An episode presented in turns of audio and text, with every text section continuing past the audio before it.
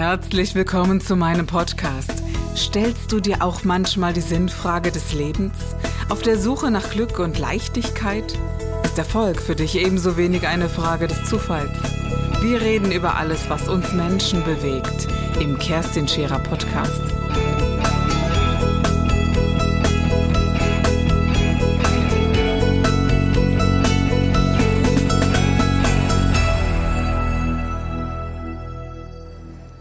Kinder zu erziehen mhm. oder Erzieher zu sein.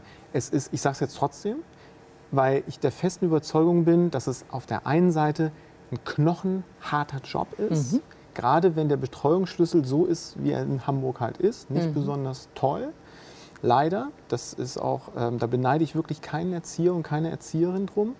Auf der anderen Seite, wenn ich wirklich mal, wenn wir es wirklich eindampfen auf das Essentielle, was ich auch im Alltag sehe, und das ist den, den Pädagogen vielleicht auch gar nicht klar, die, wir haben liebevolle Pädagogen, die einfach liebe, einfach in Anführungszeichen liebevoll mit Kindern umgehen, die sie auf den Arm nehmen, hm. die sie, äh, wo sie in, sich die in die Ecke Kopf setzen. Kraulen. Ja, weißt du, in ja. die Ecke setzen, mhm. die nehmen Buch und lassen sich, genau. da haben die auf einmal fünf Kinder auf dem ja. Schoß und es geht um diese Nähe und einfach diese... Und diese, wirklich diese Verbundenheit ja. und diese Wärme. So und wenn man das schon mal hat, dann ist schon mal mhm. 80 Prozent des Weges gegangen. Und dann kann man natürlich noch frühkindliche Entwicklungsschritte und so weiter, kann man noch alles draufpacken. Das habe ich nicht verstanden, warum es den, den Eltern so wichtig ist, dass man noch was lernt und noch was lernt. Mhm. Ähm, das ist etwas, was ich aus diesem Waldorf-Programm mitgenommen habe. Es gibt eine produktive Langeweile. Mhm. Eine produktive Absolut. Langeweile, aus der ein Kind heraus selber Absolut. sich was suchen muss. Ja. Und das empfand ich, das war ein Teil davon, was ich in diesen drei Jahren gelernt habe, diese produktive Langeweile zuzulassen, ja. damit sie einen eigenständigen Willen und ein eigenständiges Denken entwickeln kann. Mhm. Und das ist ohne viel Wenn und Aber. Mhm. Es gab auch einen Einstein, der keine frühkindliche Förderung erhalten hat mhm. und es ist dennoch geworden. Mhm. Und ich glaube nicht so sehr, dass wir diesen, diesen, also ich persönlich glaube nicht so sehr, dass wir Englisch lernen müssen mit drei oder vier, dass wir noch das und das und das lernen müssen. Ja. Oder wie siehst du das? Also ich glaube, dass vieles von dem, was wir im Moment erleben, ist einer Angst geschuldet, den Anschluss zu verpassen. Hm. Und dass Eltern im Job jetzt schon merken, aufgrund der letzten 20 Jahre, die so wahnsinnig viele Veränderungen mit sich gebracht haben. Die komplette Welt ist ja, ähm, hat sich verändert, ist teilweise ja aus den Fugen geraten, kann mhm. man es ja schon teilweise nennen. Ähm, dass die wirklich Angst haben, wenn ich jetzt nicht wirklich das, das also ich habe schon Angst als Vater, dass ich den Anschluss verliere, obwohl ich viel tue. Wie ist es dann erst für mein Kind und ich möchte jetzt einfach alles tun, damit mein Kind optimal aufgestellt ist. Mhm so, und, aber diese Angst ist an der Stelle, glaube ich, oder führt zu falschen Impulsen. Mhm. Denn das, was du gerade gesagt hast, ist, ist absolut korrekt. Diese, diese produktive Langeweile und Kind sein dürfen und dieses freie Spiel auch und nicht immer dieses beschäftigt werden. Mhm. Also Fremdsprachen lernen, äh, ich bin zweisprachig aufgewachsen. Ich habe parallel neben Deutsch noch Französisch gelernt, einfach weil wir zu Hause Französisch gesprochen haben. Meine, meine Oma ist Deutsch, die hat dann mit mir Deutsch das gesprochen. Das ist ja was ganz anderes. Genau, ja? das war aber nicht mhm. so, jetzt machen wir eine Französischunterrichtsstunde. oh, dann so, jetzt, gucken wir morgen, ob du das, das morgen heißt kannst. Glas und auf Französisch heißt es Le Verre. ja, so, genau, ja. Sondern äh, das war halt so, das, das war halt so, das lief halt so mit. Mhm. Und ähm, wenn man sich jetzt einen Native Speaker auf Chinesisch reinsetzt und der halt den ganzen Tag nach dem Immersionsprinzip nur Chinesisch erzählt, dann kriegen die, die Kinder bilden dann so ein Ohr aus. Das ist, wenn sie später Chinesisch lernen wollen, bestimmt sehr, sehr, sehr hilfreich. Mhm. Nur, wenn ich abwägen muss zwischen die, wir machen jetzt Chinesisch Unterricht und bitte lass doch die Kinder auch mal spielen und einfach mal sein, dann bitte das Kind einfach mal sein. Und lassen. auch die Frage ist ja, was pro, äh, projizieren wir dort und ja, was genau. äh, fördern wir? Ja. Und ich habe schon das Gefühl, dass dann die Leistung, die bewertet wird, immer wieder einen höheren äh, ja, äh, mhm. wirklich Stellenwert ja. bekommt. Ich bin nichts, wenn ich nichts leiste. Und dann sind wir bei einer ja, die ich als falsche Liebe bezeichnen würde. Dann bekommt mhm. man so ein Gefühl für, mhm was ist wertfreie Liebe, nämlich ja. bedingungslose Liebe, Absolut. einfach um meinetwillen geliebt ja. zu werden. Weil ich da bin. Genau. Weil ich einfach und bin. Diesen Frieden, Ja. ich glaube, das ist die tiefste Wurzel, die man als erstes vermitteln darf. Ja. Und äh, deshalb gibt es diesen, diese ersten Jahre. Ja. Und deswegen gibt es noch keine Grundschule mit drei, aus meinem Empfinden heraus. Die Tendenz geht ja dahin, jetzt mit Vorschule und so weiter. Bedauerlicherweise, Ähm, ja. Aber das, was du sagst, ist so richtig, das könnte ich also einfach eins zu eins so unterschreiben. Und ein Kind, das das bekommen hat, diese, dieses Urvertrauen, dieses Ich bin okay, wie ich bin, Die ruhen in das sich. lernt, genau, aufgrund Genau. dieser Ruhe, lernt es, wenn es es will, später Chinesisch im Handumdrehen. Wenn es das denn möchte. Wenn es das will. Und das ist Genau. der entscheidende Und wenn die Punkt. Motivation da ist, Mhm. ähm, es gibt ja, ähm, man hat ja festgestellt, das Gehirn ist ja bis ins hohe Alter letztendlich flexibel und, Mhm. und lernfähig. Und ähm, ich weiß nicht mehr, welcher Gehirnforscher das gesagt hat, aber dieses Beispiel dieses 80-jährigen Mannes, der eine Gerald Hüther. Hüter ja, war das? genau. Okay. Mhm. Der eine jetzt irgendwie eine, eine neue Frau kennengelernt hat, die er, in die er sich verliebt hat, Chinesin, und er lernt rapide Chinesisch Genau. mit 80. Ja, so. genau. Oh, Ja. es geht doch. Es ist nicht so, dass alles vorbei ist, wenn das zehnte Lebensjahr vorbei ist. Genau. Und das ist, das ist etwas, ich möchte, also für mich persönlich, Ja. dass meine Kinder ihre Sinnhaftigkeit schon ganz früh erkennen Ja. und dass sie ihrer Sehnsucht folgen. Und Ja. dass es nicht 30 Jahre Ja. braucht, bis man mal ein Seminar bucht, um das zu lernen. Sondern das, und das finde ich eben großartig, wenn du diesen Geist in dir hast, musst du ihn in deiner Kita nicht vermitteln, sondern er kommt automatisch an.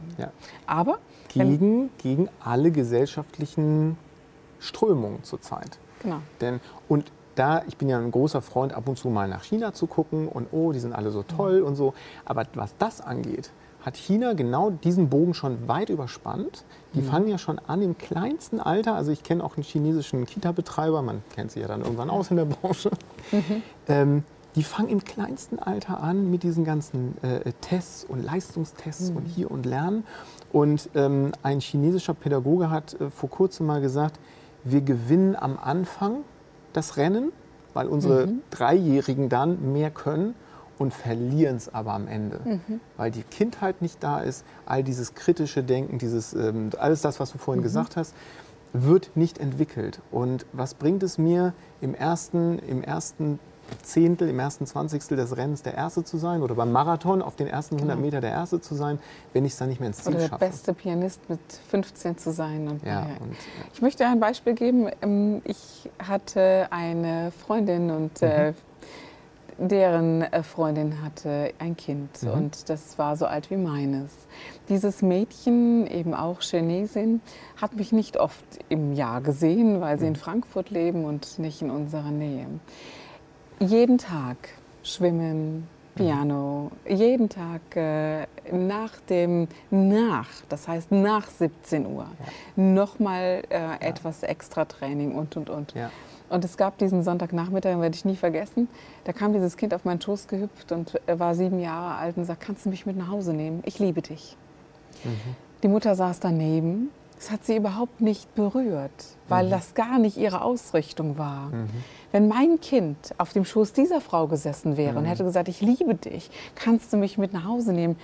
Ich wüsste gar nicht, was das mit mir gemacht hätte. Ja. Aber ich wäre am Ende Ja. gewesen mit Ja. der Welt. Ja? Und worum geht es wirklich? Aber da, da war alles gesprochen. Ja. Die war perfekt im Piano, meine nicht. Ja, ja. das, das war sie nicht. Und es muss sie auch gar nicht sein. Aber ich glaube, Genau das. Das- Es muss auch gar nicht sein. Und was ich auch erlebe oder was ich glaube ist, wenn wir als Erwachsene erstmal bei uns anfangen und sagen, komm, egal wer meine Kinder sind und wie sie sich entwickeln, ich lebe erstmal mein Leben, so wie ich es für richtig halte.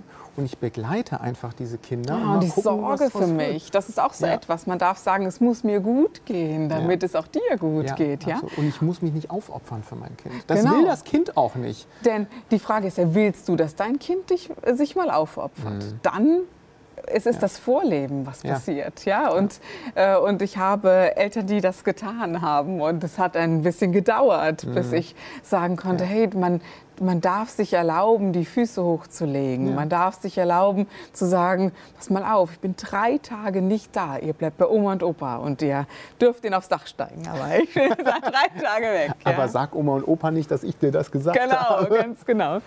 Aber eine Kita heißt ja auch ein Unternehmen. Es Absolut. geht ja nicht einfach so, ach, gucken wir mal Absolut. die Kita auf. Ja, ja das stimmt. Und äh, wir haben beide Unternehmen und das mhm. bedeutet mhm. eben auch, dass ja, Führen ein Thema ist. Ja. Absolut. Ich habe letztens einen Satz gehört, der äh, lautete, wer Wem beim Führen keiner folgt, der geht bloß spazieren.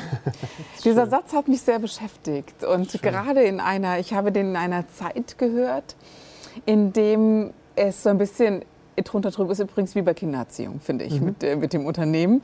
Ja. Äh, du hast manchmal das Gefühl, es gelingt dir überhaupt nicht und alles bricht auseinander. Ja. Und plötzlich geht es so gut, dass du denkst, hey, du bist der ja. Beste überhaupt. Ja? Warum auch immer das liegen manchmal nur, liegt manchmal nur eine Nacht. Wenn so überhaupt, gefühlt. genau. Manchmal nur zwei Stunden, wo du denkst, oh mein Gott. Ja? Ähm, und ich habe auch da gedacht, äh, bist du als, äh, als Unternehmerin, als Geschäftsführerin, bist du vorbildlich? Lebst du das vor, dass man dir folgt. Und, mhm. und dann ist mir aufgefallen, es gibt äh, Menschen in meinem Unternehmen, die brennen für mich, für mhm. das, was ich tue. Mhm. Und die haben noch nie die Intention gehabt zu fragen, bin ich jetzt mal zehn Minuten länger geblieben oder nicht. Es hat alles seinen rechtlichen Rahmen, gar keine Frage. Mhm. Aber wenn dieses Brennen entsteht, mhm. dann behaupte ich ganz weg von den Zahlen, dann hast du ein erfolgreiches Unternehmen. Mhm. Aber ich glaube auch, dass man nie alle Mitarbeiter in dieses Brennen hineinbekommt. Wie siehst du das? Ähm, das ist, ich vergleiche das gerne mit Kelly Slater. Das ist ein Surf-Weltmeister, mehrfacher Surf-Weltmeister. Der hat, ich weiß nicht, ähm, jenseits von sechs, sieben Titeln Surf-Weltmeister, also Wellenreiten. Mhm. Und ähm, ich frage dann immer auch ähm, Führungskräfte, um die ich mich kümmere, als Nachwuchsführungskräfte sage ich auch immer, der hat trainiert richtig viel. Der kann das seit Kindesbeinen an, weil ist auf Hawaii groß geworden und ähm, kann das richtig, richtig gut, sonst wirst du auch nicht siebenmal Weltmeister. Glaubst du, dass er jede Welle kriegt und jede Welle reiten kann? Und sage so, nein, auch er fällt mal vom Brett. Du kannst, 100% Quote gibt es nicht höchstens beim Sterben. Aber das ist ein ja, genau. Thema. Das ist das Definitivste. Nein, und das ist, das ist für mich so, und wenn Kelly Slater es beim Wellenreiten nicht hinkriegt, was habe ich dann für einen Anspruch für mich, dass ich sage, nein, ich muss jeden Mitarbeiter immer verstehen und immer genau den optimalen Führungsstil nein. für diese Person anwenden. Und wenn ich den nicht gefunden habe, dann habe ich versagt. Ja, danke. Das, nee. äh und da habe ich eine ganz klare Meinung. Manchmal ist ein Apfel nur ein Apfel. Und, ja, äh, sehr schön. und, äh, und eine Person, so wie sie eben ist. Ja. Und ich habe schon nicht den Anspruch, dass mich jeder mag. Aber ich habe noch ist weniger. Schon der halbe Weg zum Glück. Genau, genau, genau. Eckart Tolle sagt, 50 Prozent der Menschen mögen dich automatisch nicht. Worum kümmerst du dich? Ja. Ich glaube, noch weniger sind für dich als Mitarbeiter gemacht. Das mhm. ist eine ganz natürliche mhm. Geschichte, mhm. weil wir in unterschiedlichen Dingen groß werden, unterschiedliche Motivationen mhm. haben und unterschiedliche Träume haben. So ja. einfach ist das. Ja. Und ich würde mir nur wünschen, dass es uns so gelingt, uns schneller und leichter voneinander zu lösen, wenn es wirklich nicht stimmig ist und nicht passt, oder? Mhm. Kannst du das gut? Wenn man da jetzt diese ganzen Emotionen rausnimmt, dann wäre das, glaube ich, auch ganz leicht. Ist es auch. Weil genau. wenn, wenn beide sagen würden, weißt auch. du was, ich bin ich und du bist du und wir sind jetzt ein Teil des Weges gegangen und jetzt trennen wir uns wieder, das ist doch alles nicht schlimm. Ist genau. alles okay. Dann wäre da diese Dramatik nicht drin. Ja, aber es ist eine Beziehung. Ja, und, und der eine macht Schluss. Genau. Und wieso hat der andere eigentlich Schluss gemacht? Weil mhm. eigentlich bin ich doch viel besser und das darf der eigentlich nicht und so. Genau diese Explosionen. Und ja. daran sehen wir doch, dass äh, ja, Unternehmen und Mitarbeiter und die Beziehung, ich glaube, und bei all dem, du kennst auch meine Arbeit, bei all dem, was man so anschaut, hinter all dem steht eben immer das eigene und das familiäre und das, was man an Themen mit sich bringt. Ja, und äh, ich glaube, dass es, ich würde mal sagen, zu guten 60 Prozent nicht um das Unternehmen oder um diese Arbeitsbeziehung geht, sondern um das, was in den Menschen selber wirkt. Und damit nehme ich mich nicht aus, mhm. sondern es geht auch um mich, also um ja. den, der es ja, versucht ja. zu leiten. Ja. ja. Also wir sind ja, je nach Weltbild sind wir ja auch hier, um einfach Erfahrungen auch zu machen. Mhm. Und ich glaube, also da, da bin ich auch sehr, sehr demütig meinen Mitarbeitern und meinen, vor allem auch meinen ehemaligen Mitarbeitern gegenüber.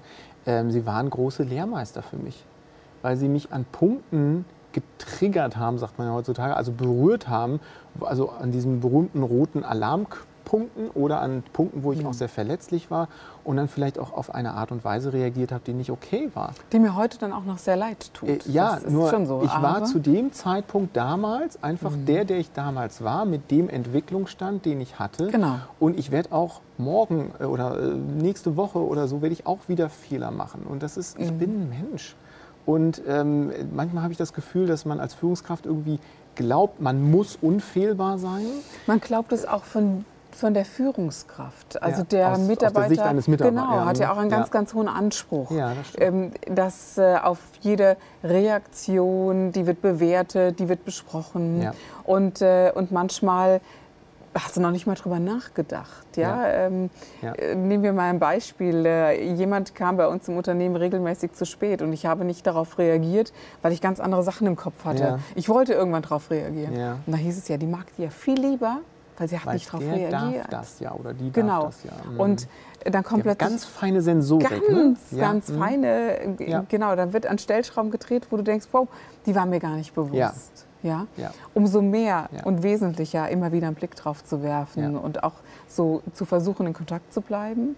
Und auf der anderen Seite aber auch manchmal nicht zu sehr, wo du sagst, okay, worum geht es denn wirklich? Ja? Und, äh, und ich glaube, man wächst da sehr hinein, oder?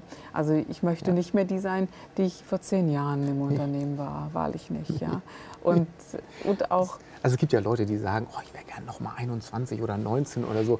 Mal so, okay, von dem Energielevel, was ich von, also was mein Körper noch mhm. bereitgestellt hat, kann man noch mal drüber reden. Aber mhm. ich möchte diese Unsicherheit, diese, diese Orienti teilweise Orientierungslosigkeit. Oh, überschießenden Reaktionen ja, teilweise. So, ja. Alles mhm. Drama und ja, man weiß noch nicht so richtig, wo, mhm. man, wo der Platz im Leben ist. Man weiß, weiß ich ja teilweise jetzt noch, also ich würde es jetzt nicht unterschreiben, dass ich für die nächsten 40 Jahre genau das alles noch genauso weitermache. Nein, aber man ruht äh, in sich ja, auf genau, eine andere Art und Punkt, Weise. Genau, ne? man ja. ruht in sich, man mhm. weiß, und das ist auch wieder so ein Thema, auch als Führungskraft, man hat seine Prinzipien, seine Werte. Integrität ist eben sowas, wenn das gestern, wenn gestern A galt, dann kann ich nicht heute einfach B rufen und wenn jemand A gemacht hat, kann ich den nicht bestrafen. Ja. Sondern dann muss ich erstmal sagen, pass auf, ich habe gestern A gesagt, heute gilt B, bitte mach ab jetzt B. Und du sagst so, man ist ja so in intensiver Resonanz, gar keine ja. Frage.